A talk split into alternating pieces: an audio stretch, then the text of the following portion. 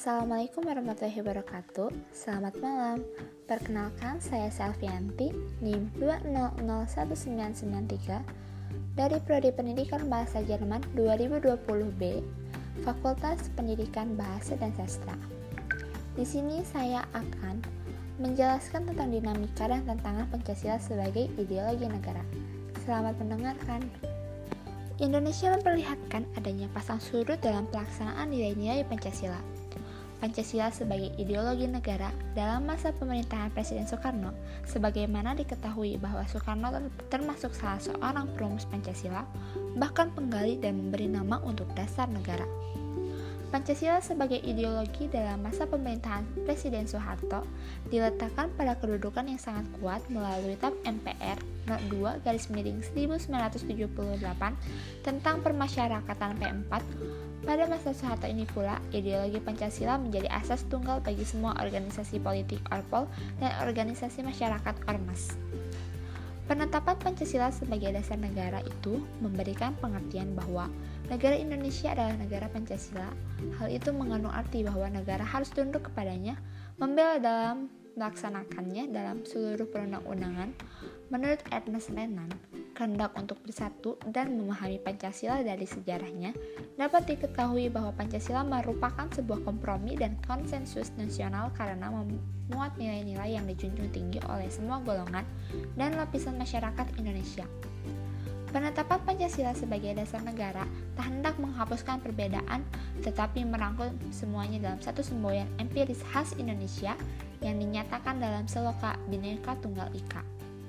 Maka Pancasila merupakan intelligent choice karena mengatasi keanekaragaman dalam masyarakat Indonesia dengan tetap toleran terhadap adanya perbedaan.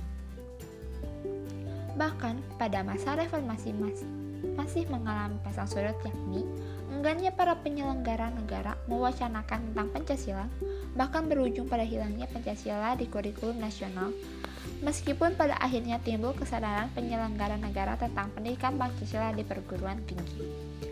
Berikut saya akan menjelaskan tentang tantangan terhadap Pancasila sebagai ideologi negara. Unsur-unsur mempengaruhi tantangan terhadap Pancasila sebagai ideologi negara meliputi faktor eksternal dan internal. Adapun faktor eksternal meliputi hal-hal berikut.